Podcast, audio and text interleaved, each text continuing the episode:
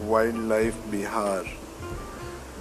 इस पॉडकास्ट के माध्यम से हम विशेष रूप से बिहार के लोगों को ये जानकारी देना चाहते हैं कि वाइल्ड लाइफ हम लोगों के लिए क्यों महत्वपूर्ण है।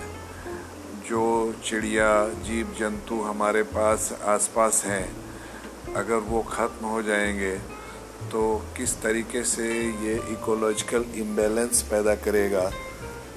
जैसे कि कारकस को ख़त्म करने के लिए गीद बहुत उपयोगी पक्षी है, लेकिन गीद के नहीं रह जाने से अब कारकस कई दिनों तक सड़ता रहता है और वहाँ के आसपास की हवाओं को दूषित